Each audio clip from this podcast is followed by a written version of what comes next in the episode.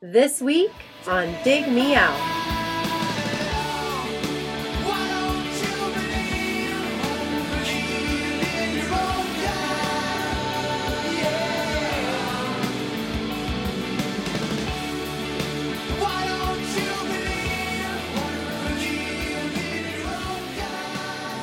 With your hosts, Jason Zia and Tim Minneci. Jay, we're back again with another episode thanks to our Dig Me Out Union on Patreon. You can help us make the next episode happen by joining us at dmounion.com or digmeoutunion.com. And it just so happens today on this particular episode or this evening, depending on what part of the country you're in, one of our patrons is here. He's been here before. We've done more than a, a couple of records with him. Dewey Cole, welcome back. Hey, always always fun to be on. So last excited. year it was was it uh what did we do last year? Oh, we do last year. We did uh Verve Pipe Villains from 1996. That's right. Yeah. That's right. And you joined us for the local H episode. yes, with Steven. That was With a lot of fun to do. Yes. Yeah. Bef- so I don't want to give a, uh, tell everyone your pick for this episode, and then we'll get into introducing our extra guests who are here based on that. All right. So I wanted to do something different because I, I think this is like my fourth or fifth uh, pick uh, over the years. And I wanted to do something a little bit different where I pick something that's newer to me that I don't have a huge history with because everything else I've picked, I go back 20 plus years with. Gotcha. Either I know the band or I've seen the band a gazillion times or I bought the record the day it came out.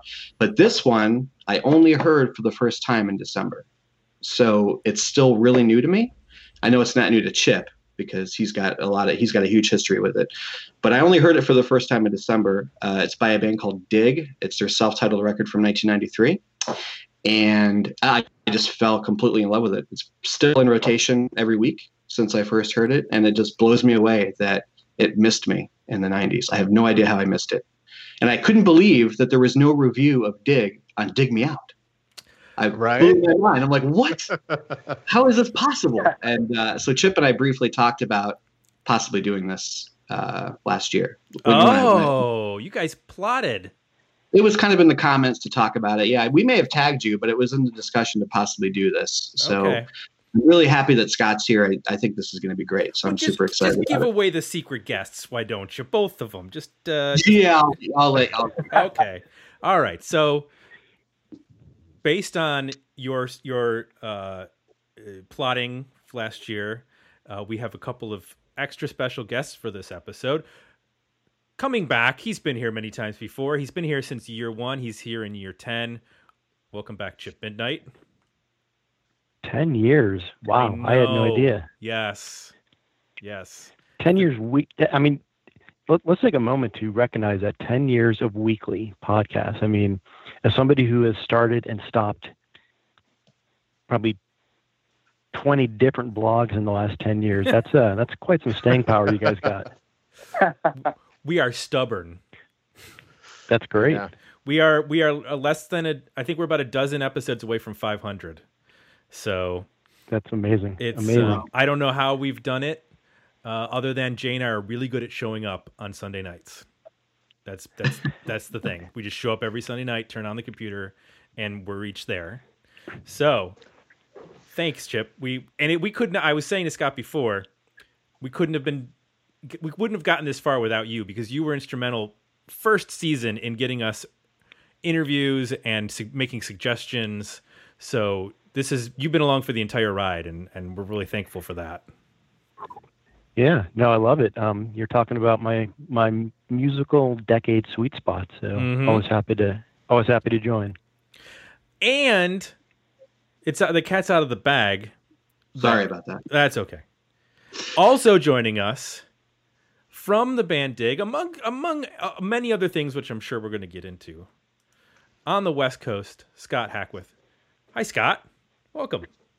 Hey, thanks for having me. Um, so I mentioned, uh, well, first of all, this has been on the back burner. This record for us to do since the podcast started.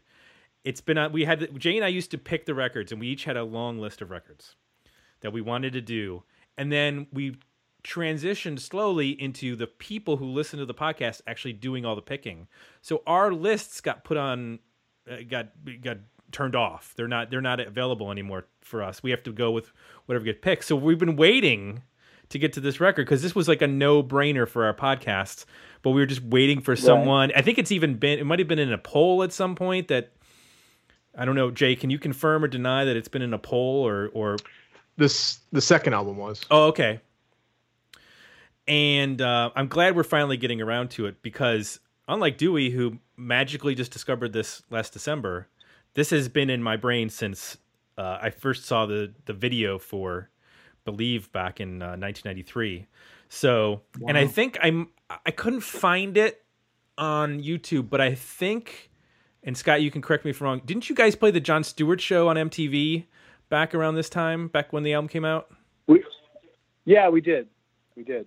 I because I remember that. That was what, probably '94 or something. Yeah. okay, because I used to watch So that Ti- show and watch all the musical guests, and so So Tim, I'm I'm one of those guys who can't seem to throw away any sort of media, Mhm. and I have a box of I have a box of VHS tapes that I actually was going through like just a couple weekends ago since I have a little bit of time on my hands now, and um, and I and I have the Jon Stewart show with Dig's appearance on it. you got to get that uploaded to YouTube. It's not Oh there. Oh wow.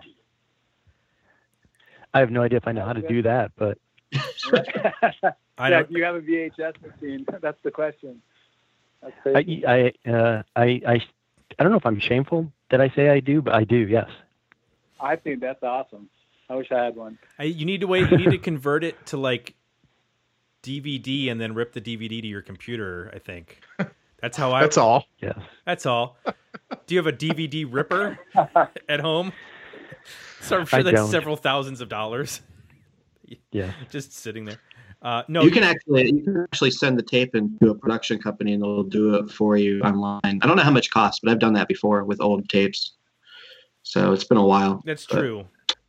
Yep. Yeah, because there's those services that'll digitize your old VHS, like your family videos and stuff. Where, That can't be the uh, that can't be the only one you have, Chip. Right? I mean, you've got to have a library of. of Oh, I this kind got of stuff. Yeah. Yeah, my Hmm. wife I, that I've had since I was in, uh, you know, since high school and collecting, and I've and I've had these. We, they've moved from house to house to house, and my my wife is always like, why, why are we bringing two big bins full of VHS tapes? But it's because I knew there would someday be a pandemic where I'd sit in my basement and plug it in and, and watch old um, all right. Headbangers perfect. balls and 120 minutes, and yep. All right. So before we get into the record, I would love to get from Scott a little backstory on the formation of Dig and everything that's sort and and you don't have to go into super detail, but just leading up to the release of this first record, um, in terms of how the band formed, how you end up signing with I think it was uh, Wasteland, which w- I was that a part of Radioactive. Yeah, yeah, Okay. same company. So how did that all come together? It all came together. Um, I was in a band called TSOL.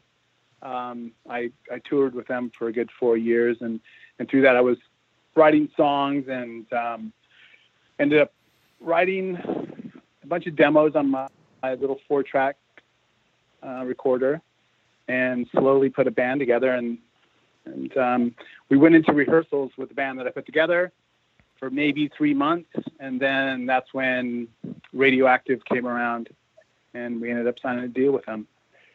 It was very quick um, and not a lot to it.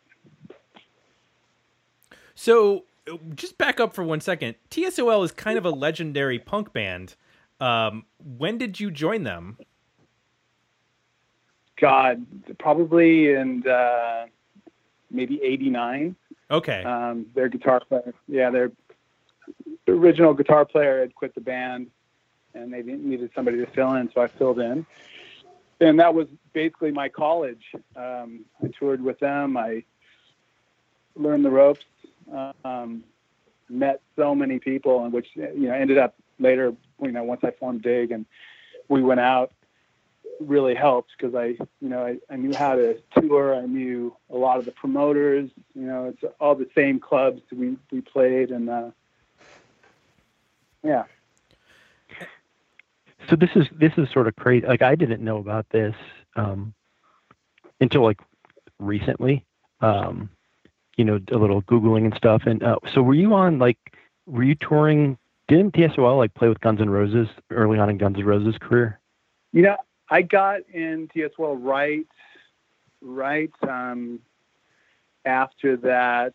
Um, what was the drummer of Guns N' Roses? Uh, Steve Steven Adler.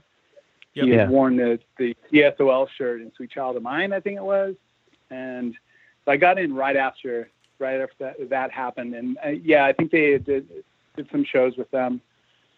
Um, Okay. I didn't play on any of those, but my first show with TSOL was actually with the Chili Peppers in Arizona. I mean, I was like young guy out of San Diego, just moved to LA, got in TSOL, and then instantly out on the road doing, you know, amazing stuff. So But yeah, that was um, the Guns N' Roses thing. Really, sort of, that's when TSOL decided to go rock, and uh, got me in the band. So, as far as bringing Dig together, um, the other well, I noticed that there are there's quite a list of bass players and drummers from. I'm guessing that's for the different records, or does that include touring? Uh, it looks like there's like four different bass players and one, two, three, four, yeah, drummers. Seems like there was a lot of people through the through the band in the '90s. Is that did Right. that did that change by record? At least rhythm section wise. Um, I mean, you know, the main lineup was that first EP and that first album. Um, yeah, you know, just every band goes through problems, and um, you know, we did a lot of work, a lot of touring. So through that that first LP, and um, yeah, just you know, things things went south, and with relationships and all that, as things do. Um, and we never really captured that first that first vibe with that that first LP. I, I believe you know there at that time, music was going through a lot of changes. I when we were in doing our uh, second record, because Radioactive went through MCA. Um, everybody at MCA got fired. So, and they they loved us because MCA was they had a lot of you know um, sort of R&B acts, um, and they, the guys that were running it were into rock, and we were their token rock band, and they loved us. And um, through that second record, everybody got fired. So it's that that horror story of your A and R guy getting fired. Actually, everyone we got a phone call while we are in the studio everybody got fired. So that was a drag. And then then after that, it was just it was downhill from there. I mean, they didn't promote the record, um, and then it was just a matter of, you know, you know, trying to exist as a band. It was just it was just wasn't it wasn't happening.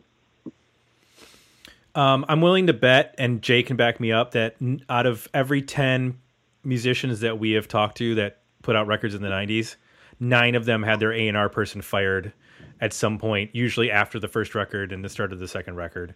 That is that is like I I can't, Yeah. I don't know how anybody retained a job for more than 6 months in the 90s that worked at a record Right. label. It seems like the most turnover. It's like a it's like working at a um at a fast food restaurant. There's just people moving in and out very quickly. Um, I mean, we actually had like our, our new A and R guy that came in. I think we we were, uh, you know, I'm not sure on a on the timeline of things, but we got put over on Universal, and we had an A and R guy come in and tell us that if we didn't have a hit on the record that we were making, that they weren't going to work it. You know, it's just like Wh- like how do you write a hit? Like what is you know what does that Right. even mean? You know. So, yeah, it was crazy times, definitely. And it's well, maybe we have a hit because you guys work it. Right? Yeah, exactly. Maybe it goes the other way around.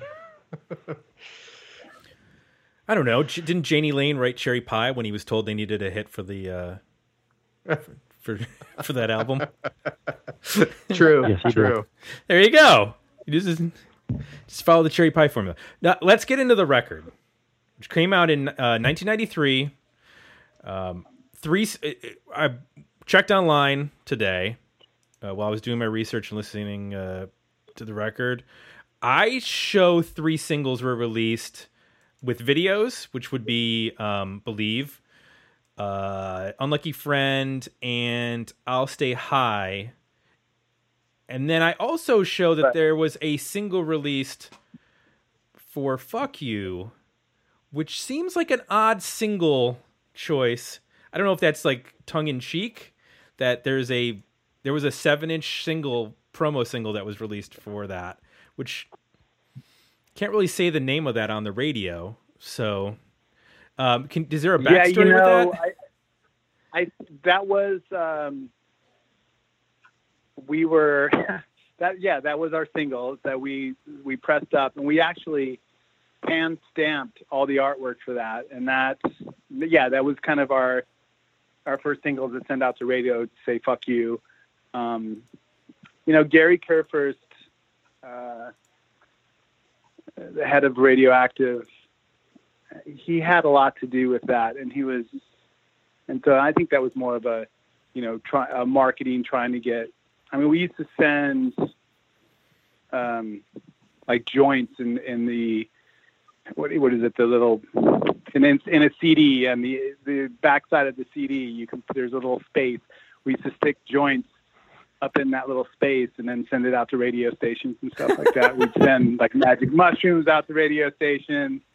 Um, you know, all with the, the president of the label, like, yeah, yeah, do that, do that, you know. Wow, There's a lot of that going on. that uh, that seems like you might get in trouble with the postal service, but uh, well, yeah, this is you know, this is back in the day. um, You could get away. So, how did you end up working with? Uh, is I don't know how to say. Is it Jordan or Jardin? Dave Jardin. Jordan. Yeah, Jordan? Dave Jordan. Jordan. Yes. Um, well, he worked. Um, he did some James. Uh, uh, Gary Kurfirst was a manager. He managed Jane's Addiction, the Ramones, tons of other great bands. Um, so he worked with Jerden uh, with the band Live, uh, Jane's Addiction, a few others. So he had a relationship with him. And so he got on you know he he really liked our band. Unfortunately he was he he didn't show up for one recording session on that record. Not one. He he phoned it in. Luckily i had been you know recording on my four track forever. So i kind of had a sense of how to overdub and and um, sort of the experimental side of recording and and um so I had a, a bit of a sense of of you know producing and engineering. And so he would phone in his his ideas and how to do things um, which ended up being beneficial to me in, in my career because I learned every one of his tricks but yeah he he ended up not showing up for one recording session for that entire right he he mixed the record but he wasn't there for any of the recording of Huh. Wh- what? how, right how does And he then get I away, didn't know- how does he get away with that? Um, well, you know, it's because things were. We had a good engineer. Um, if you pressed me to tell you his name right now, I couldn't do it. But Uh, Steve Klein. um, he, there you go. Steve was amazing. Steve had a he he did some great work in um, like in Florida, like with Black Sabbath. He was old school. Um, he was great. Had nothing. He he knew nothing about the type of music we were trying to make or what we were going for, but he um, he he was great to have. Uh, it, it turned out Dave was you know struggling with drug addiction and he just could not make it. You know, Mm. and, and I didn't find that out till maybe a year after we put out that record. He um, came to me and, and apologized and sorry I didn't show up. But he ended up, you know, mixing the record, um, which having him mix the record was amazing, and he did get through that. And I, you know, I thought it, I thought it came out great. You know, so Yeah, let's let's actually get into the record. Um, Dewey, let me ask you first, since you said you were, you know, new to the record, um, and it really stuck with you since you've picked it up. What uh, what works best for you on this record? Like, what's what do you connect with? Well, I wanted to talk about hearing "Believe" for the first time because that was my intro. Uh, a friend of mine uh, was going through a box of CDs, much like Chip's been doing with his tapes, and he put something on my Facebook wall about, "Have you ever heard this band before?" And uh, sometimes people send me bands, and sometimes I listen, sometimes I don't. But for some reason, I wanted to check it out, so I watched the video on YouTube, which was I don't know, pretty pretty crappy quality and uh, I'm like, I got to hear the actual song how it's meant to be heard. This YouTube stream really isn't doing it justice. So I started streaming it on YouTube, the audio of it on YouTube, because the whole record's up there. And uh, I just fell in love with, well, Believe was my intro, and that's what I just completely fell in love with. It. The chorus, it was just everything I love about 90s alternative, you know. And uh, yeah, from there, I mean, I'll be honest, after I bought the CD, which I think I found on Discogs or I can't remember one of those sites. It was like two bucks, you know, complete steal. I mean, I would gladly pay twenty dollars for this record. I mean, uh, so I bought it for like two bucks, and I'll be honest. After I got so much into the record, I kind of forgot about how great of a song "Believe" is until it actually comes up in the track listing, and it's like, oh yeah, this is the reason why I bought the record in the first place was this song. I mean, that's how great it is. Um, but I mean, I could say something about every track, but I mean, let me know just hooks you from the start. It's heavy. It's got those distorted vocals. It's got that fuzz in the guitar. Um, Unlucky Friend. Just, I, I, just love it all. I'm not really sure where to go, but that's kind of where my uh, how I fell in love with it. Well, if you'd like to spend some ridiculous money on this record, the vinyl release that was only out in the UK is currently available for $150.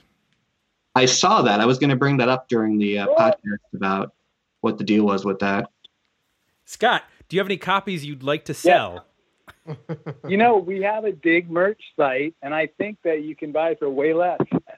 Wow! I don't know oh, really? Left, but yeah. I'm gonna look that up because Interesting. Uh, I wouldn't mind having. Oh, that's the Dig. I just looked up the wrong band. Uh, Dig band merch. Digbandmerch.com. Dig Dig. Um, so Jay, had you listened to this record before? Uh, I hadn't listened to the whole record, but I do remember the single "Believe." Um, so when I went back through it, that really brought me back to uh, the early '90s. Was the video ever played during primetime hours, or was it like a 120 minute video? I, I was always curious about that. That's a good question. Uh, it's one of those songs where I know it, but I can't quite picture where I would have heard it. Um, if it would have been on radio or if it was on MTV. Yeah. Um, I want to say it was probably 120 minutes, but um, that's a good question. Yeah, it was. It was. It was on Buzzbin. It was like played okay. constantly. Oh wow! Okay. For, for a good like three months, and that that definitely that's what launched us from playing to one person, you know, to many that makes sense because I did not have MTV in 1993, but I got it in late '94, and by then they were probably probably stopped playing it. So that makes right, sense. Right, right. Yeah, I remember uh, the like I mentioned the the Jon Stewart appearance, but then also when this was in rotation, and also this was when Jay and I were working at the uh, college. Well, actually, it was just before you got to Bowling Green, I think, Jay, and when we started working together at the college radio station. Um, but I think you know, going back and listening to this now and having a much broader understanding of what was going on in the '90s, uh, I hear a lot of really interesting influences, and I hear a lot of really interesting production stuff that I don't know that I could have articulated. I would have just said that sounds cool, but um, there isn't. A, I don't know, and maybe you can get into this talking about your production that you did in in place of Dave. Um, it seems like there is a lot of layering guitars and and playing around with um, different. I don't know if it's different um, miking techniques or if you are directing or or running some of the guitars direct because there seems like some really like heavily distorted dry like don't hear any reverb type stuff going on, but then there's other guitars that sound like they could have been on a ride or or a Slowdive record. They're very shoegaze sounding. Um, so I wonder if you could talk a little bit about that because I found that was one of the things I found most interesting was how much variety there was in the guitar uh, from song to song on this record, but still maintain like a cohesive sound. Uh, yeah, you know, when I was doing demos for the record, there was a you know since I'm a guitar player, so there was there was a lot of guitar parts going on. So when I put the band together, I just felt that um, there's no way to get away with just two guitar players. I needed three guitar players to do, and there was one because there's always some sort of. And you're right with the Slowdive and um, I was really influenced by bands like Ride and My Bloody Valentine. That definitely was in there. Um, so I, I, just felt that there was always this this guitar parts that were drony, verbed out. Um, so there's you know finding somebody that could do that sort of stuff. So and all the the layering definitely came from you know Jerden's you know phone calls of that's the way to make things large and big. Um, but all the sort of all the sounds came from amps. Um, there was you know some there's a lot of experimentation and and you know mic miking up amps you know from behind and and putting them in a in a in a bathroom in the studio and outside the door. And there's you know we definitely you know messed around with techniques and had fun. Um, but uh, yeah, so the layering was definitely you know something that we we've always done. In fact, we're making a record now and we're layering at tons of different guitars. Um, I think uh, in our band, every guitar, like I had more of a, a straight, dry, sort of jangly sound. Um, John Morris had this very beefy Marshall, more rock heavy sound. And Johnny Cornwell had, he was playing through um, smaller amps, a lot of reverb. He had a lot of effects going on. So, yeah, that's that. And and that's unusual because there were not a lot of three, three guitar bands in the early 90s. I Jay, can you think of any other that were at that time? Skynyrd? No, I mean no. I can't think of any. I'm struggling to think of any three guitar bands. Well, I mean now they're like you know in Pearl Jam, Eddie Vedder plays plays guitar now, but he didn't play Oh, guitar well, yeah. in the in the early '90s. And Thom Yorke occasionally plays guitar in Radiohead when they were doing guitars. I don't know that they do that anymore. Um, but that that to me, when I realized that there was three guitar players and I was listening to that, I'm like, oh, this isn't just like them going wild in the studio. There's there's actually three guitar players playing here, which opens up a whole sonic palette that you know is not available to a one or a two guitar band in terms of you know multiple layers of of counter melodies and all sorts of interesting things and effects. Yeah, how do you? Uh, I mean, I, I I've been in a band with one other guitar player. It was hard enough to figure out like how to play together. How how do you work out three guitar parts? You know, it's it was all that first record and that first EP. Everything was recorded on a four track, so everything the parts were written. Mm. Um, and putting the guitar, you know, putting the band together. There's and and if you notice, there's not a lot of soloing going on. There's not a lot of ego guitar stuff going on. There- Mhm. you know, it's, it was all about the parts. Um, so yeah, it's I, and it's basically it's, everything was written beforehand, and there's no noodling going on. You know, there's the parts of the parts.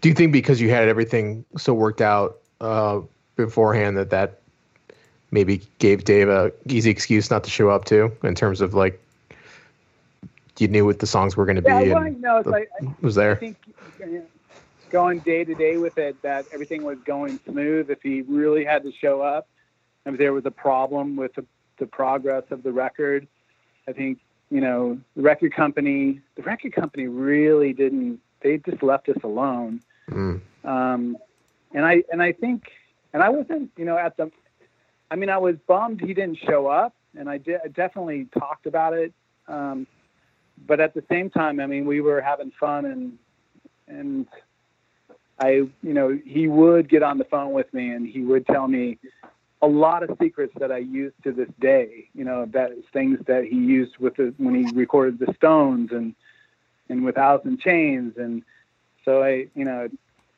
if if that didn't happen, you know, maybe I wouldn't have had a, a career as a, a producer, you know? Yeah. So it all worked out. Jay, we did get some comments over at our Patreon page. Do we want to uh, get into those? Some of the stuff that uh, Mm-hmm. when we previewed this record for our patrons. Of course. Uh, so Richard Waterman said, "Let's see. This is why Dig Me Out is the bed, best podcast on earth." I, I don't know about that. I mean, Ira Glass still has a podcast, so it's uh, uh, where else would someone review this band and album? Right here. That's why we're here. That's why we exist. If the aliens happened upon Earth and wanted to know what the '90s sounded like, and also what they wanted to see what '90s album art looked like, then this would be a prime example. As far as the band goes, I actually prefer their next album, Defenders of the Universe. The album was much more post grunge. I don't. Is that a is that a is that a uh, legal term? Can we use post grunge? Has, has, I don't that- know. I like it. I, I know there's post rock and there's post hardcore. I did, we got to get post grunge into the vernacular. Um, I like it. and he mentioned this is funny. Uh, he mentioned um, the sound of this album can be attributed to Dave Jerden, who made the, some of the best sounding rock records of this era. And as we learned, that's uh, sort of true, not entirely, but he he did work on um, another album we reviewed, which was Darkest Days by Stabbing Westward. We did that back. Uh, he mentioned episode 377, thanks to our Airtable uh, document, um, which we did like the production on that record.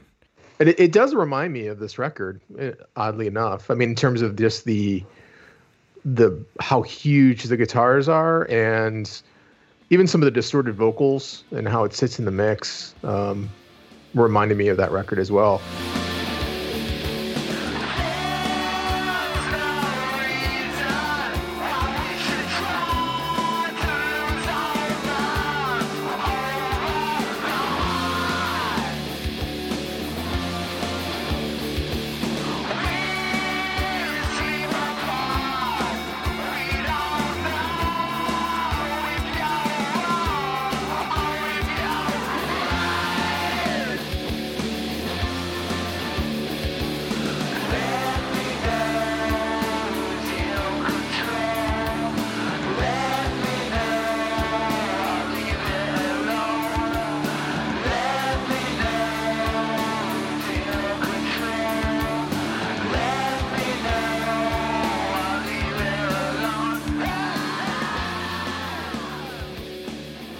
Is that is that something that was in the demos? Um, the use of distorted vocals, or was that something that came about as you uh, worked with Dave?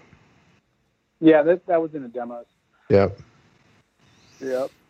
And then um, Darren Lehman, I, both Darren and Richard are both new to the uh, to the Patreon community. Said um, I had never heard of this band before. This is why I love this podcast. So, like you, Dewey, somebody who was who was not familiar with this band um, until recently or until now, um, I really he's now he's got criticisms. Scott, are you okay with criticisms?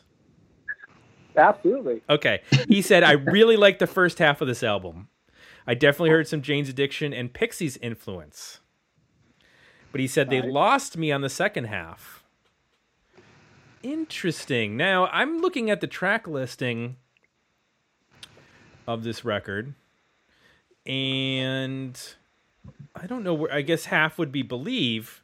So I guess he's starting with Feet Don't Touch the Ground, which actually is one of my favorite rec- favorite songs on the record Yeah, Um, me too. because it's got that great like ride that that uh affected i guess it's is that the bass or is that a guitar part at the beginning of that song Uh, i guess it, i guess it's the bass with the with like a fuzzed out yeah, it's guitar. You know, it's it's the bass, and there's a baritone guitar that doubles the bass line. ah that's what it is A Okay. lot of uh, this record, mostly the baritone guitar doubling the bass part, which the bass player played, is going through like a Marshall sound, so it gives it that really chunky um, sound. But through that, that we ran it through some more of a chorusy, um, there's a JCM 120 amp sort of sound. Okay. So that's what that's what you use a baritone guitar for. yeah. I've Yeah, seen that those. was Like, Ed what do you use those for? From, Entwistle from The Who, um, that was his trick. So, like in a lot of the, of the Who bass licks that you're hearing, and the reason it has so much of that mid range is because it's doubled with a baritone. So it really Huh. sort of sticks out. And that was that was one of the tricks I learned from Dave. And then if you run it through um, and it, it and it's through like a SansAmp, you know, um, not through actually through running through a Marshall, but you run it through like a SansAmp or some sort of guitar rig or whatever, and you use that uh, JCM sound. It gives it that that really chunky, um, like hitting a sandbag sort of sound, and that's what you hear in Alice in Chains. Um, if you you know any of those bass parts, that's that's where you that that really just chunky, you know, you can feel the bass part sound comes from. Yeah, I, I wanted to say I really love the mixing on this record. And I'm not sure if it's because of the time. I mean, there's so many great sounding records from that era, but you can hear the separation of the instruments. The bass is thick, chunky. The guitars hit really hard. Um, it just it blew me away. I mean, like I said earlier, it's something that you don't really hear anymore. And uh, that whoever mixed it did an incredible job, I thought. So wanted to add that. Yeah, yeah, Jerden, he's he's amazing. I mean, Yeah. I mean that's his thing. He calls himself an engineer, you know. So Yeah, and that, I, yeah, I give him all the credit in the world for you know mixing this record. Even on Believe, um, he was feeling that it, once we got into mixing, he just felt there was something missing in the song, and then we ended up putting uh, that EBow part in Believe in the mixing session. So I mean, he he definitely he definitely pulled it out during mixing, and uh, I appreciate him for that.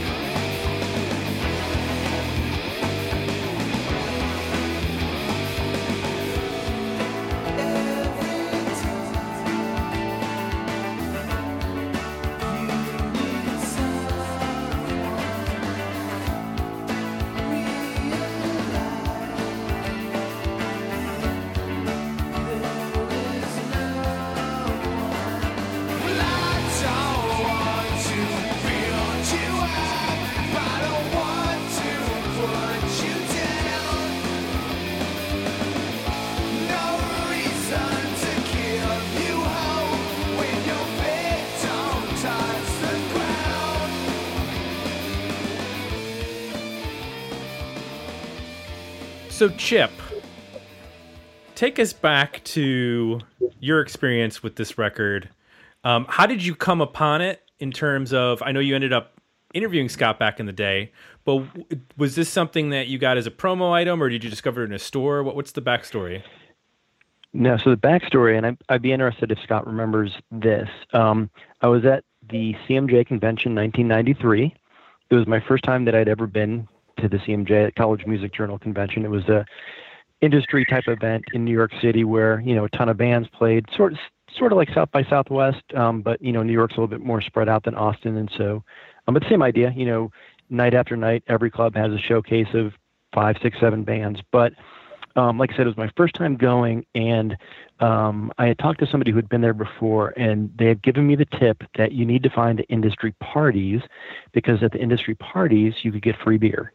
And so, at some somewhere, I picked up a flyer that said, um, you know, come check out this thing, and it it didn't promise free beer, but I'm like, I'm going to go check this thing out. So, it was a, and and I, I'm hoping my memory is correct, but I you know, it was a long time ago, 1993, but um, I saw like a 3D snowboarding movie with like all these snowboarders jumping off ramps and doing these crazy tricks and stuff. And in that movie or in the documentary or whatever it was, I don't even remember how long it was, but um, Dig provided the soundtrack and I think played like like this if I remember correctly, like the snowboarders were like flying over you guys and, and going all around you. Am I crazy, Scott, or is that? Do you no, remember that? you you have it right, but it wasn't snowboarders; it was skateboarders, and it was a, we were playing Okay. actually on a, a ramp, like a half pipe, and Tony Hawk was the one somebody that was jumping over us. So yeah, Oh wow. Close. So so I saw I saw that and I think you guys did like two or three songs maybe in that and um and like I walked out of there and uh I went right down to um St. Mark's Place to Sounds Re- like I, I can distinctly remember going into Sounds record store which you had to kind of go up five or six stairs and um you know went right to the D section and I and I found a copy of the CD so I bought it like probably an hour after seeing that um totally like just it just the the visuals and the music together just um, sold me right off the bat. And then um, I think I try, I, you know, again, a little fuzz, fuzzy of those days, but um, Dig played at Stache's in Columbus, and I think that was the, the that was the first time I saw the band. And then I drove to Cleveland to the Grog Shop, and I think Scott, that was when um, I I think that's when I interviewed you, and uh, and you had told me that your son had just been born. And i you know the early 90s i was writing for the zine and we were trying to get kind of crazy with the graphics and stuff. And um, i told scott that if he gave me a, a picture of his of his newborn son um, that we somehow incorporated into the article and you know i think you had a picture on you or you sent me a picture and i ended up with a picture and i brought it back to columbus and the graphic designer who laid out the page um, made it the entire like back photo of the interview, like it's the background of the of the story. Um, yeah, and then uh, and then I know I saw you one more time at um, the Newport Music Hall, which is the bigger venue, about fifteen hundred seater in Columbus. Um, yeah, and then so you know then like the internet starts and like I don't know if it was MySpace where I connected with you or somewhere I connected with you. Um, and I was just looking this up. Sometime in I think 2004, there were somebody had a dig a dig fan site. Um, it was like a GeoCity site or a tripod site or one of those kind of sites. And uh, you know, back in those days, I'd like I'd, I'd hit it every you know a couple of weeks to see if there's any news. And um, and there was news in like 2004 that you, Scott, and John and Johnny had gotten back together and were maybe recording some stuff. And um, I sent I, I was writing for a blog called Done Waiting at the time and sent you I think maybe a ten questions Oh, or so. yeah. Um, you know, all excited for a new dig record in 2004, and uh, here we are, 2020. Right. Still making that record. I think that that uh, dig fan site is defgav.com now. Backslash dig. That's still up. Wow. It's still up. Is it really? Yeah, news and These fans, updates. these fans are waiting for that record. They're they're persistent. I know. Um, yeah, they're. The I funny mean, part is we're still we're still making that record today. Like we're still doing it. You know. The last update was say, so, um, 2012, so they might have something now to uh, add. Yeah. I will, so, um, um, Tim, I'll send you a link to this. But um, so I've I've been, uh, you know, I have all I have all this stuff in print that is awesome. I mean, I love. There's something about maybe Scott can can attest to this. Maybe I don't know. Like having having a physical copy of something you've done as opposed to a website or something digital. But um, but I also realized that like in the 90s, I was writing for for this magazine called Moo, which was based in Columbus and distributed throughout um, Ohio, Illinois, Indiana. I think was our kind of our region that we that we distributed to. But um, but because you know those are sort of lost to time, I have copies of everything, and so um, I've started posting everything on chipmidnight.com. And I posted the dig article, and uh, there's a scan or a picture of, of that layout with uh, with Scott's son in the background. So Tim, I'll, I'll make sure you get a copy of that link or whatever. You can throw Which it is up. awesome. I, I I sent that to my son. He he loved it. I, I scored points. Thank you, Chip. You know, I mean, to me, like I'm just looking at, it, I'm like, oh yeah, your your baby son, but that's what 26 years ago. Yeah, crazy, right? That is crazy. And I'm and I'm looking. It was so that was the first issue of this magazine that we had started Moo. It came out of we had we had had another magazine in Columbus called the Columbus Edge, um, and the guy that ran it wanted to kind of kind of make it bigger, um, kind of go regional. And so we killed. I I, I kind of um, compared it to like being in a band and and the band breaks up, but like a couple of the key members stick around and start something new. And that's sort of what happened here. Is we started Moo, um, but I just realizing now that that was the first issue of Moo that Dig was in. And it was funny because um, at the time I interviewed um, Adam Sandler, who at the time was just still on Saturday Night Live, uh, and he was coming to Columbus to do a um, you know stand-up comedy show. And I remember asking him kind of who his favorite bands were at the time, and uh, and and Dig was the band that he called out. He said, uh, you know, I really like this this band called Dig. That's Very awesome. cool. But here's so here's the other thing. You know, again, you know, 1994. I was, uh, you know, in my 20s, um, and and I sort of kick myself now um, because I think if I if I remember correctly, uh, Dig Dig toured with some of my other favorite bands at the time. You guys played shows with the Posies and with Blind Melon. Is that right? Yeah, yeah. and like in in in around you know 91 92 those were those were a couple of my favorite bands and like i wish i had wish i had been paying more careful attention and seeing you on on shows with those guys because that would have been just uh mind blowing to me i think at this point Yeah, the the Blind Melon tour was just amazing. It was incredible. it's crazy because i saw them every show they did in ohio but i don't think you ever played in ohio with them Yeah, I don't know. yeah We did a lot though. We did a lot with them. What's uh breakdown with the what kind of touring did you do around this record? Well, everything that we possibly could, but we did Yeah. some, some amazing stuff. I mean, we toured with the Bad Brains. Um, it was it was great meeting those guys and hanging out every night. Um, and we did like Rollins in, in the UK. We did a great uh, tour with uh, Therapy in the UK. That was just amazing. They were huge at the moment. yep. Um, I mean, we yeah, we had so many. I mean, you know, and playing with the Ramones, and um, we had a lot of great opportunities. Uh, Were there any band, were there any bands that you played with that you would consider heroes at, at that time that you couldn't believe you were sharing? Yeah, the the, the the Ramones were definitely that was. I mean, playing and touring with them was that was pretty incredible.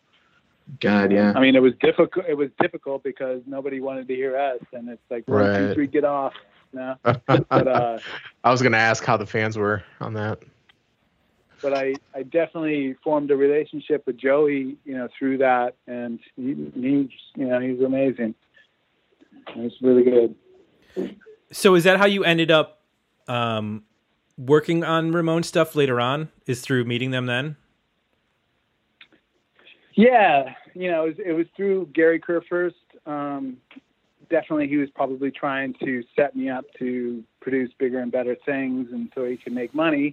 But um, yeah, it was, it was, you know, meeting meeting them through the tour, and it started out just to be an EP was no big deal. Um, then it, you know, every, everybody was loving what was going on. Then it ended up being an LP, but um, it was good. It was, it was a, an amazing experience for me. I mean, there was no reason why I should be like producing a Ramones record because I had no experience at that at that point. Um, so it was, it was incredible. I wanted to quickly ask about the Runt EP. I don't have it yet. I haven't even heard it yet. Um, somebody was saying on YouTube that the version of I'll Stay High is the EP version. Is that different on the EP, or can you kind of explain that? Yeah, it's, it's a different version. Okay. I mean, um, probably the arrangement's exactly the same. It's just a different studio and different moment. It's a little, little heavier on the uh, on the LP, I think. But Runt was definitely that was, you know, a good snapshot of the band at that moment. So okay, I just want to go back to the Ramones thing for a minute. So you produced the '93 album uh, "Acid Eaters," right? Right. Correct. So in the Yeah. credits for this record, additional musicians include Pete Townshend, Sebastian Bach, and Traci Lords. Um, yeah. oh, okay. Pick three random names. Yeah, literally pick three random people and let's get them to sing backing vocals on three different songs. Uh, that, how did the, what is going on with those three people? Like, how uh, was that people that the band wanted to work with, or I mean, they did substitute, so you know, you get you get Pete Sound Right, to, so- to sing Yeah, backup. Pete Townshend, my favorite, like the reason I started playing guitar, that was I was so into that, and that was amazing to meet him and to work with him. Um, and then when they said Sebastian uh, Bach, I'm just like, oh my god, you know, like no. Um, at that moment, at this moment, I don't really care, but I was so against it, and but he ended up being a really cool guy, um, the epitome of heavy metal. Walked in with the girl and the bottle of Jack, and you know, just full on, and you know, and everything was a scream. And um, and Tracy, she ended up being actually a friend of mine. Um, she ended up uh, we ended up doing some music back in LA and she she was a label mate so that's why she was on there Okay, because yeah, they released this on um, Radioactive, so that makes sense then. Okay, which Jay, if you don't remember uh, Radioactive, it, I mean, it was primarily that was li- when Live broke. It was on um, Radioactive, Ah, also the okay, home of Angelfish, which we are big fans of that record. Okay. Shirley from garbage Yep. Yep. Yeah, that's one of those we want that record that that needs to be reissued on vinyl. That that is a long out of out of uh, print uh, record that needs a reissue. what angel pit Yeah. Yep. It, is this the start of your I mean, uh, did you did you have plans to go into production or was it that you got this off and you're like, "Okay, well this is interesting." And I'll think I'll take a shot at it. Or was it i mean it was it was def- it was something that i definitely had interest in. I mean i was that was my passion. Um so i that, that definitely creatively that's i love production and i love working with bands. So yes it was something i was interested in. It was something i was doing anyways. You know before the Ramones i was already producing other bands. Um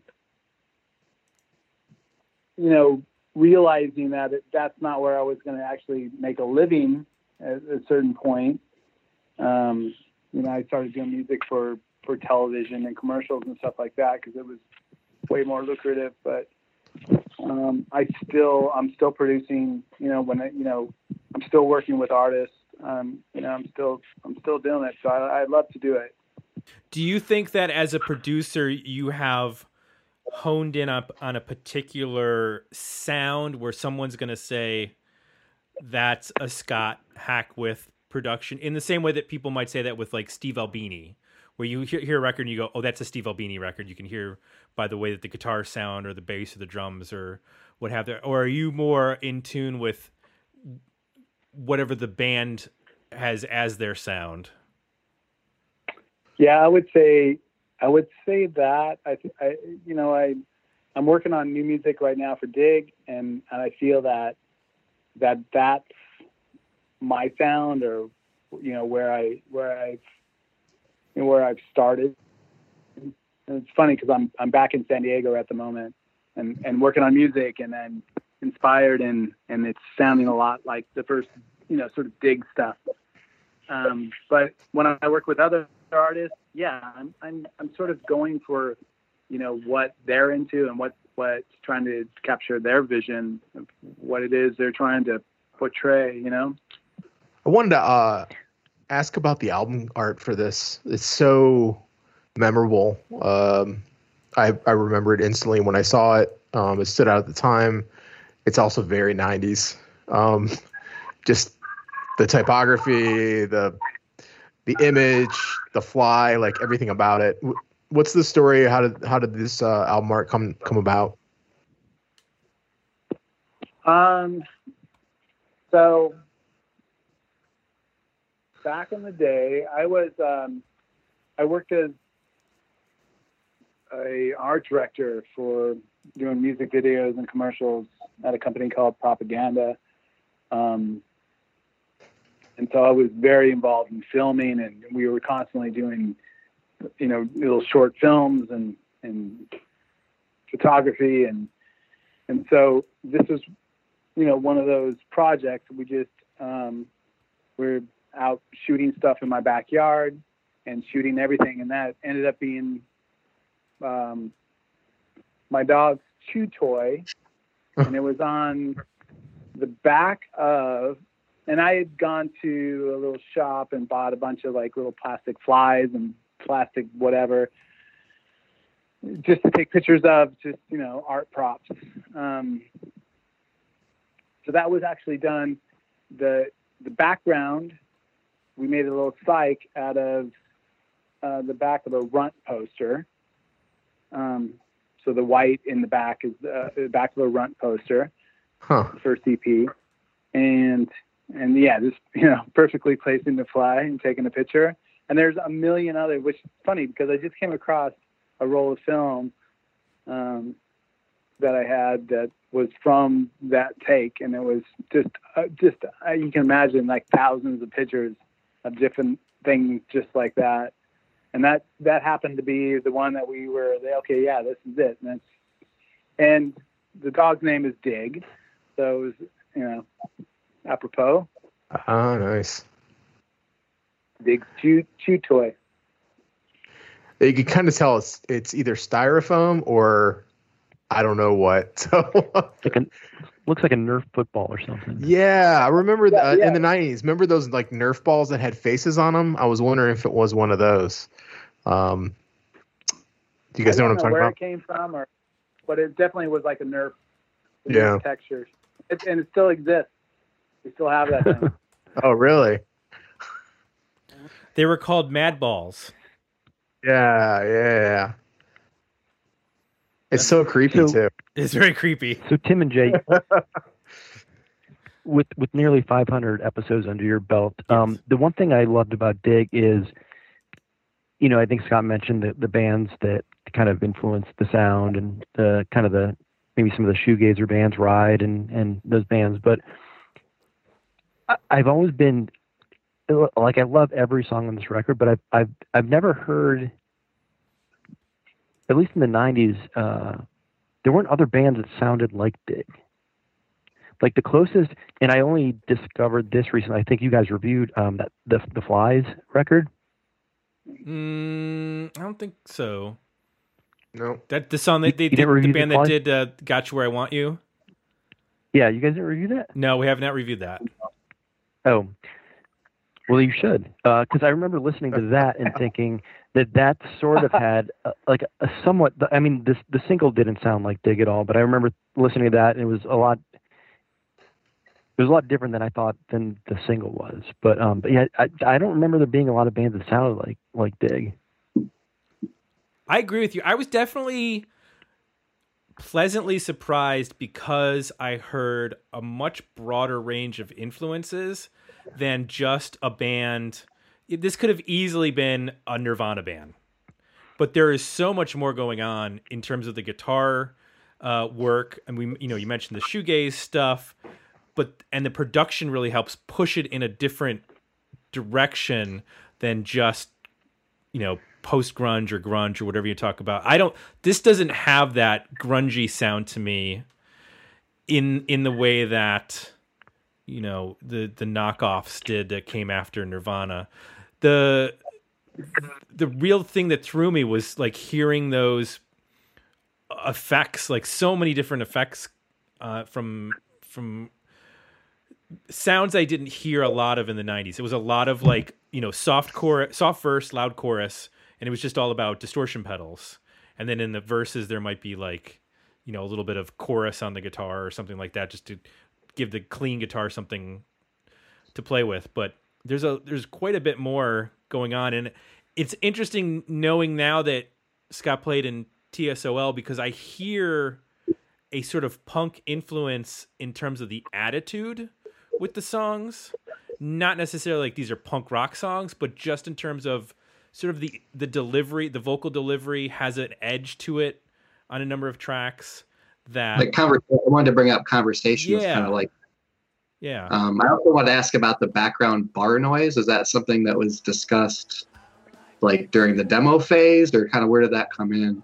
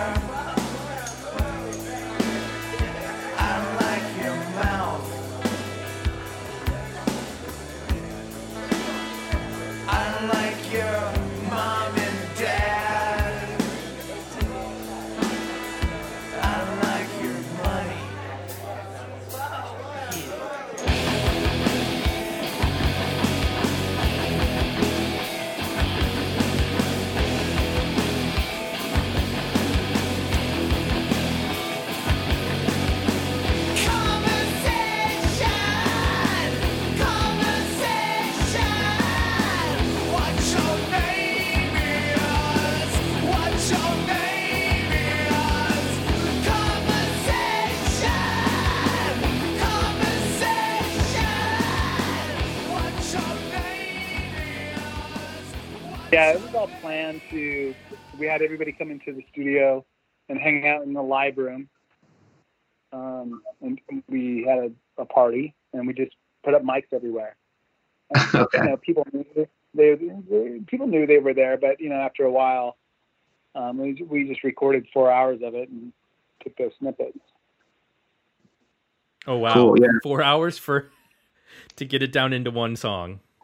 Yeah, And it's uh, put out in the middle, we're, so we're it's fun. partying there. That's like probably it was more like ten hours. Well, you know, I don't know. So how long did this did the record take to record? Hmm. Uh, I'm gonna say, you know, maybe a month. It's And is that- because every every project I'm I'm working on now is it's taking years. You know, so Yeah. um, yeah, it wasn't. You know, it's back then. You know, it was you're paying a lot every day, so you had. Were you guys on a- were you guys on a- to get it done. Were you guys on a pretty strict deadline when you were recording?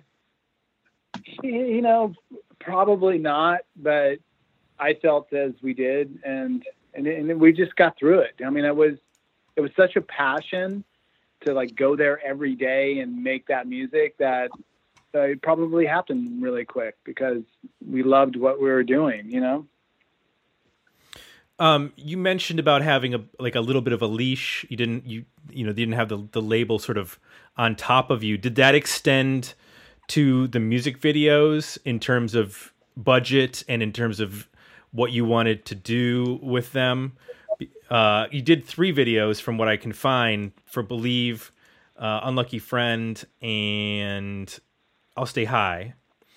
So, what was what's the story? We get we've gotten a lot of different you know uh a lot of different feedback from from various artists whether they you know basically had a camera in a room for one day or if they had like a half a million dollar budget to do something huge um what was your experience like um, my experience was different because I was from the music video background, and I and I would, you know, my friends were directing, or you know, so I I didn't even think at that time of like you know what the budget was. Certainly, they, you know, Radioactive was trying to spend the least amount of money they possibly could, and they probably saw an advantage with me because I could get my friends to do it. I mean, Believe was done for less. It was seventeen thousand dollars, um, which at that moment, you know, to have the exposure that that that video got. I mean, labels were spending you know a million dollars. So I mean, they they loved me when it came to doing music videos and stuff. Not to say that they were great, but um, I could get something done for less than nothing. So yeah, I never took advantage of a label of the label for like touring. I because of TSOL, I you know it's like we were, you know, in TSOL, we got two rooms and it was two guys to a bed. You know, I slept with another dude for you know years, um, and that's just the way it was. And that's you know we were in a van and you know we had you know we survived off of selling merch and and that and that was that. So when when Dig started, I could you know definitely there were I could have you know let's get a bus let's you know everybody uh, but I didn't. I was like let's keep it slim, keep everything slim. We don't want to spend too much money because it's our money, you know. Um, so yeah, I mean as far as music videos and spending crazy amounts of money, that never happened. Did you were get the were the were the second and third videos lower budget than Believe? I'm assuming they were. Yes. Okay. I've watched the Yeah, Unlucky that's Friend right. video a couple times recently. it's funny with it because like we were you know it's we did our own videos uh, like the label didn't come to us and say let's do a video we just did our own videos um so i guess you know it was different you know for a lot of other bands that didn't have that experience of knowing how to do a video so Did you get offers, or or did you? I know you. You know, in '93, you did the Ramones record as a producer. Did you consider going into video production for other bands? oh no never No. Okay. No, that that wasn't really my passion. I am, I mean, you know, it's like I, and creatively, yeah. Um, but yeah, no, that that wasn't my passion. I mean, definitely like, um, you know, producing bands and music, um, composing music for film and and all that. That was more of my passion. So now that you um, are are in the more the producer role, when you go back and listen to this record, what about it do you do you hear, and is there anything that you would change? Ah, lyrically, I would change things, but uh, uh, sonically, I, I love it. Mm. And yeah, there's nothing I would change. Now, the other records after follow, definitely I would change. Um, I wasn't happy with those, but I, the, you know, the first EP, first LP, I'm proud of for sure. So do you think uh, we had um, someone recommend Defenders of the Universe a couple months ago? Are you uh, did we pick the right record to review of the two? Know, it's like I, to each its own. I think that if somebody's into that record, I I just there's there's I mean a couple couple songs maybe I can get into. I just you know I was coming from a different place and there was different sort of pressure behind that record and it was you know strange times and it wasn't definitely the first EP and LP are are it for me, and and the and the music that I'm making now for Dig is definitely following that path, and not Defenders. Do the songs that you're doing now do, do these go back to 2004 and five and whatnot? What are you saying? The songs that you're working on now, or do these songs go back to 2004 when it was first discussed doing another record?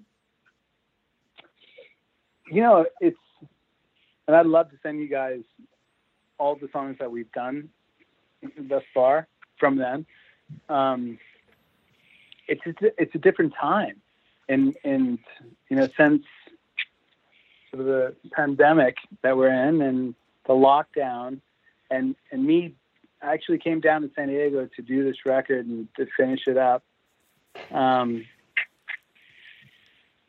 that things have changed, and so I feel differently about um, you know where I'm at with past you know the, the music that I made and where I'm at now, and and it things have come sort of full circle for me where I'm making music that it sounds way more like first record. Um, so yeah, I just I mean, that's always been the thing is that it's like trying to figure out, um, you know, is, is this where I'm at th- at this moment? Should I release this music? And and it's never been like, no, this isn't speaking to me at this moment. Um, I don't know what the question was, but there you go. um, do you have plans in terms of finishing up the record and and a release uh, time frame, or is that still up in the air? No, it's it's definitely going to finishing the record um, in the next couple months. We're going to finish the record and just put it out, and that's going to be what it is. And I'd say that there's at least six new songs that have been written and and recorded in the last three weeks. So it's probably going to be all new music, and so and it's going to be a lot like the first record. It's going to you know, yeah. So it's going to be out soon. Well, when that happens, make sure you email us because we keep a running calendar of all new releases relevant to 90s and 80s bands. I, And we send that out to our listeners every week so that they know what's coming out. So uh, we, we're going to want to know about that, is what I'm saying. Scott, do you still hear from do you still hear from older fans quite a bit uh, on Facebook? yeah, all the time. okay, all the that's time. cool. Yeah. And one other question, great. I mean, one other question about back back in the day. Do you remember when you when you used to play different cities? Did you have any markets that were uh, more supportive of you than others that you just love going back to that you recall? Yeah, Columbus, Ohio is amazing. Yeah, Yeah. that was, that was just Chip. Well, Chip could rally a bunch of people. yeah, Chip, where's your hype man? Yeah, but we we we always had a great um, time in Boston. That was definitely where things started for us. And you know, on the East Coast, New York was definitely always happening for us. Never L.A., never the West Coast. You know, interesting. for whatever. Yeah. There's a there's a video on YouTube of a, a radio festival you guys were playing somewhere in the West Coast. I'm not sure if you've seen it. It's probably been up for a few years. It was a, a side shot video for some. It was either done for a, a maybe a local channel or something, but um, it's the only real live footage I've been able to find of you guys. And uh, Hmm. it looked like it was a pretty big crowd. It looked like it was a during the day. Um, not sure if you're familiar with this or not, but it's up on YouTube. It's pretty cool to check out. Oh yeah, I'll look for it. I think it's from '93. So It's like I don't know if we're blessed by not you know being before all the you know being on YouTube and the internet, but maybe it's best that we weren't. I don't know. yeah, that's that's the bad thing. It's trying to find live stuff is for bands like for Dig, for instance. It's it's hard before the uh, the internet age. You know. Well, because Chip has them all on VHS in his basement. Yeah, Yeah, break it out. Yeah. yeah. Yeah. There you Unlock go. the vault, man. Come on. Yeah. Seriously. Uh, Jay, anything else you want to cover? Uh, no, I, I think we got to everything I had. Okay. Chip, any other memories uh, that you want to share? I did find the website. I did find the, the article on the website, and I'm going to link to that in our show notes. Cool. Uh, the uh, the by the way, the epi- or the uh, the cover for that particular um, issue uh, had the Afghan Whigs on the cover with um, I think the bands listed were the Breeders and Guided by Voices. So it was a very o- Ohio centric episode for the for the cover. Oh, Uh, for sure, for sure. Always appreciate Um, that. no, I think you know the. I mean, you know, kind of my closing thoughts are that. Um, I mean, this album to me, top to bottom, like I listen to it. I still listen to it regularly. It's, uh, you know, I have the CD. It's in my car all the time. Um, just, uh, you know, 27 years later, you, just top to bottom, it's just uh, there's not a song that I skip. I, I love every song. Um, so that was the first thing. Uh, my wife and I will occasionally, when there's nothing on TV, go to YouTube and do the um, the '90s alt rock. Uh, do you remember this song? And "Believe" is usually the first video that we always play. And then um, the other sort of little random bit is, um, well, I don't know how long ago this was, five, ten years ago. Um, you know, I, I'm still obviously uh, having the VHS tapes in my basement, still a CD person, and you know, I miss physical media and I miss being able to flip through CD covers. But um, I went and saw this band Everest, and the guy selling T-shirts was a guitar player, Joel Graves, and I went up to him I'm like, "Hey, did did you play in a Dig record?" And he looked at me and he's like, "You are the first person that's ever come up to me and asked me if I was ever in Dig." Um, yeah, You knew his face, or uh, I, I was a, I was a big fan of Everest. I mean, they're a great band, um, and I don't. Yeah, I- he he was on Lifelike, right? Was that the album he was on? Yes. Yeah, and like I said, I was probably just flipping through CD covers and and saw some names on there and and um, recognized his name from that somehow. I don't know. wow. Chip, you're Yeah. amazing. That's, that's pretty incredible. The fact that you put that face, like you recognize that person, and and pulled it out at, at that moment. Like I would have thought of it three hours later, been like, "Oh, that was that guy," and you nailed it. Well, like I said, he he was he was he was pretty shocked that I knew that. yeah, because he was in the band for like a month. Did you know the month, uh, Chip? That I don't know. I, I did not know what month it was. Awesome. Yeah, it's funny. Uh, this would be a good place for us to um, to start wrapping up. We've we've we've slaughtered the hour. Mo- uh, you know, we've gone over our I hour. told you, I told you we were going to go over an hour. Yeah, I knew you. Yeah, Yeah. we're talkative. Um, besides the dig record that we are now eagerly anticipating, um, Scott, what else you got going on that you'd like to share, if anything? Uh, yeah, no, the Dig record is definitely it. I'm full bore that, but um, you know, I'm just, I'm uh, still trying to make a living at doing music for film and television, which has come to a screeching halt at the moment, but which has given me time make music and get back to what I I love. Um, so yeah, that's it. I, I got a quick question for Scott. So I, I was looking back at the 2004 email interview I did with you, and I had asked you kind of what you were doing in music, and you said something along the lines of like turn on your turn on your TV and you've heard something I've done recently. So like what is what is a commercial or something that we would have heard that uh, that you did? I'm gonna crush myself here. No. Um, recently, nothing probably. Do you watch television? Do you see commercials these days? No, Okay, it's all Netflix. you've seen nothing. It doesn't matter. But you did you wrote commercials like jingles and, and songs for commercials, right? At one point.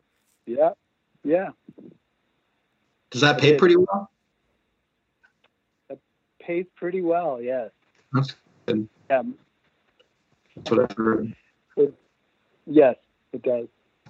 Quick question about about Dig. So if you're going to go forward with another record, is there going to be any social media presence? Because I don't. You guys don't have like a page on Facebook or anything, do you? Well, I just started a, a Instagram. So Okay. you can go there. Um, and there's actually some, some some songs in progress that I that are up there, so you can actually hear some stuff that we're doing currently Oh, cool. within the last couple days. So you can go to. And it um, sound and it sounds like Dig. it sounds like Dig. I Um, It does. You know, your MySpace page Yeah. is still active. I just want to throw it Oh, out no. there. If Holy you, shit! Is that even active? MySpace. Oh my god. yeah, doesn't Justin Timberlake own it? Didn't he buy it at one point? I'm going there now. I'm going there now. you might want to reclaim that because um Yeah. you know myspace might ha- might uh, have a resurgence with everybody stuck at home we're gonna gonna get nostalgic either that or yeah. grab a friendster Watch account. VHS tapes. When we finally have run out of things to look at on the internet, we'll make it over to MySpace again. yeah What's the uh, what's the Instagram handle? That's funny.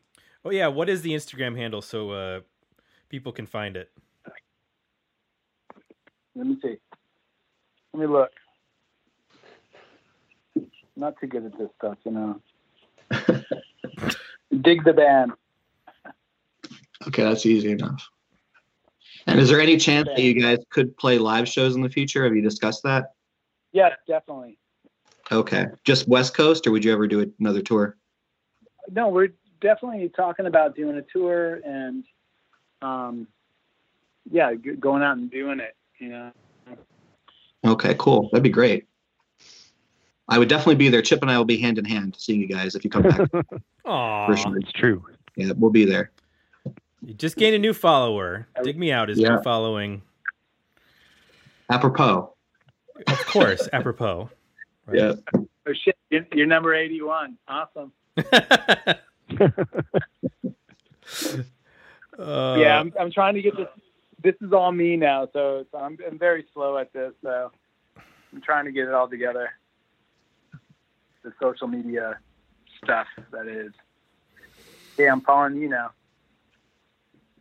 There is there is there is a uh, Facebook page. It's Dig the Band as well. Thanks, Chip. Yep. There is. I like the Yes, fact there that is. these all just went up like in within a very short period of time before this. it's it's uh So should I keep the the Facebook going, or should I just forget about that? Does Facebook matter anymore? No, it definitely does, especially for people in, in our age range, at least in our 30s and 40s. We're still on there. I'm not sure about. for Gen X, Yeah, yeah, yeah. Yeah. Yeah. Not not if you want to get the uh the uh the millennials. You have to go over to Snapchat or uh, Which, you, you have to do some TikTok videos. right. Right. Shit. I, I'm not going to go there, but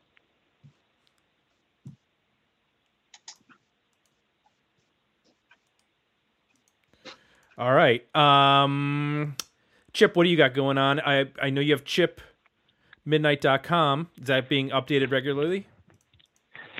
That is about it. Yeah. I mean, I'm just like I said, it, it's more the nostalgic thing. Um, haven't really done any. I haven't really even thought about exploring trying to do new interviews for that site. It's more just a historical, just to document all the stuff I've done. Um, still writing for Big Takeover magazine. Uh, new issue should be out any day now. Uh, comes out twice a year, and that's about it. That's what I got going on writing wise. All right. And Dewey, what are you up to? Well, I do have to ask does this mean that this is a worthy record for you guys? Or is there not going to be a rating with the artist with us? Or, Well, we I, I mean, for me personally, it's a, it's a worthy record. We tend not to get into nitty gritty uh, uh, stuff with with artists in terms of like we do when we're just by ourselves. Then the artist, then the artist can listen to it and fire off a nasty email. Right. Well, Yeah. Yeah, like like Ted Niceley. Right, right. yeah, we don't need to. We don't need any more of that. Um, I don't need uh, Dave J- Jerden being mad at me. Um, right, that's true. He ever hears us. The uh, we did do the vote uh, with patrons, and it was a split between an EP and uh, a worthy album. Yeah, based on the on the patron response, it didn't seem like many people were familiar with it. So that was kind of exciting because I really hope that people listen to this and uh, check it out. I was you know, 'cause- shocked that people. Yeah, especially for for me. I mean, I I try to. I can't believe I didn't hear this back in the day. I just don't know how it, how it passed me. But that's why we have podcasts like Dig Me Out, you know. But um, yeah, so I was really excited to find it, and hopefully more people will listen to this and check it out and get into the band. And, Yeah, uh, luckily it's uh, it's still available on all the streaming services, which isn't always the case on some of the It's god, yeah, that's a godsend, especially in, in this day and age. It seems like every other week there's a record that's not on Spotify that a friend of mine asked me about, and I, I'm just like, I don't know, man. Find the CD and rip it. You know, I don't really know what else to tell you. I don't have a Um, CD player anymore because I got a new Apple laptop last year and it doesn't have Ah. a CD thing, so I can't even rip CDs. Yeah. Uh, Yeah, you you can buy one for like forty bucks. That's Mhm. regressing, Jay. I don't want to regress. I'll, I'll I'll hook you up. Oh, okay, thanks. Uh, Scott, thank you for joining us on this. This was a lot of fun. Yeah. Thank you. Thank you for having me. Dewey, thank you for your continued support as a patron. We greatly appreciate it and all your comments and your contributions to the podcast. And of course, um, Chip, as always, thank you for coming on as well. We wouldn't be here without you, Chip. 10 years. Well, um, yeah. Thank, thanks for having me on all the time. Um, do want to mention that Patreon uh, is where you go to support the podcast, Dig Me Out Union, DMO Union. If you like what you heard, please consider leaving us some positive feedback at Apple Podcasts. And you can go to digmeoutpodcast.com to sign up for our weekly box newsletter, uh, one minute reviews of new albums, as well as our calendar of 80s and 90s releases, books, music, and uh, stuff that's streaming because nobody's going to a movie theater at this point, so it's all streaming. And that's it for Tim and Jay. We're out. We'll be back next week with another episode. Dig me out. Well,